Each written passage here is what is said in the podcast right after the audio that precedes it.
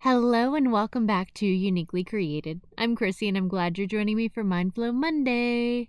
Now, we are a family that likes to play board games. It's not uncommon for our children to pull one out after dinner and ask us to play. However, one of my children is a sore loser.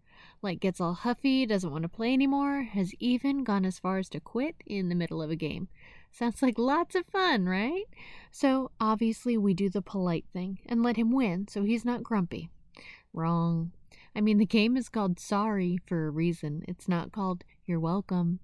There is always going to be a loser, and in my family, we play to win. So if you get all bent out of shape because I sent your player back to home, it's not my problem.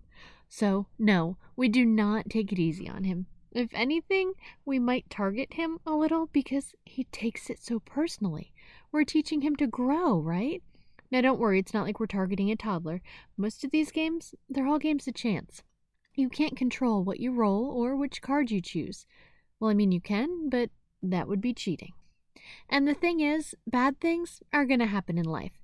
Things worse than being sent back to start as soon as you get out or landing on someone else's hotel property. Some things in life we have control over, some we don't. But we can control how they affect us, how we react. Because every time something happens where life doesn't go our way, we can't just pack up all our stuff and go home. How we react shows a lot about our faith. Because if we truly believe that God has a path and a plan for us, then we don't get as worried about things that happened along the way. We trust that He's truly in control and He's got it all figured out. We believe that He'll take care of it, of us. And even though things might be hard, we trust His character and realize that while this world might be hard, we have a bigger perspective in mind because we're looking towards things eternal. But that doesn't mean that we're not affected by things that happen here, right? I mean, a bad day is still a bad day. Losing at sorry, it's still not fun. Just ask my son. But how we react when those things happen, I think I've always liked Psalms because David shows us that it's okay to have big feelings with God. God can handle them. We can turn to Him with everything and cry and ask why. But it's our reaction to people that we need to be careful of. Because while we want to have those people in our lives who we can turn to and cry and complain, who will still understand where we are in the moment, we need to be careful not to take what's happening to us out on others. Not to think that the world is out to get us or God is out to get us, and allow it to sink into our spirit. Because if we do that, we cannot be proper witnesses for Christ. Nobody wants to be around us if we're walking around lashing out at everyone because we spilt coffee on ourselves or someone cut us off on the way to work.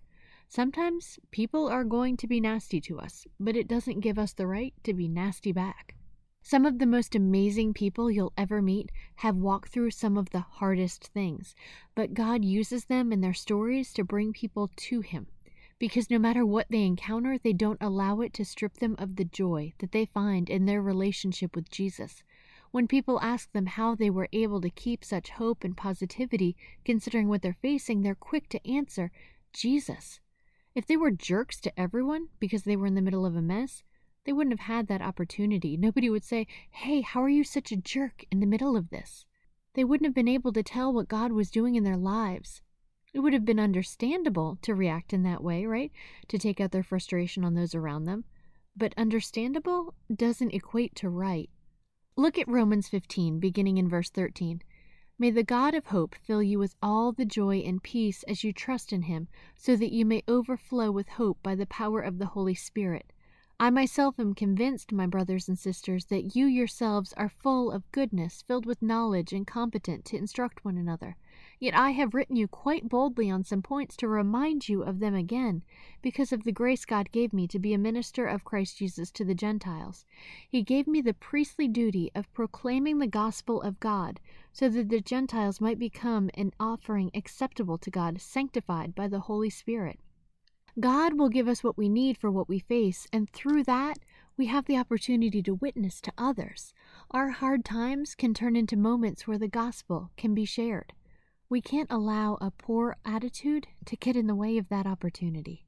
We might not have the ability to determine our circumstance, but we have the ability to determine our attitude in it. Thanks for joining me today. Remember, you can always find more uniquely created on Facebook or Instagram. And if you know someone who you think would like this podcast, pass it on. Have a great week, and I'll talk to you soon.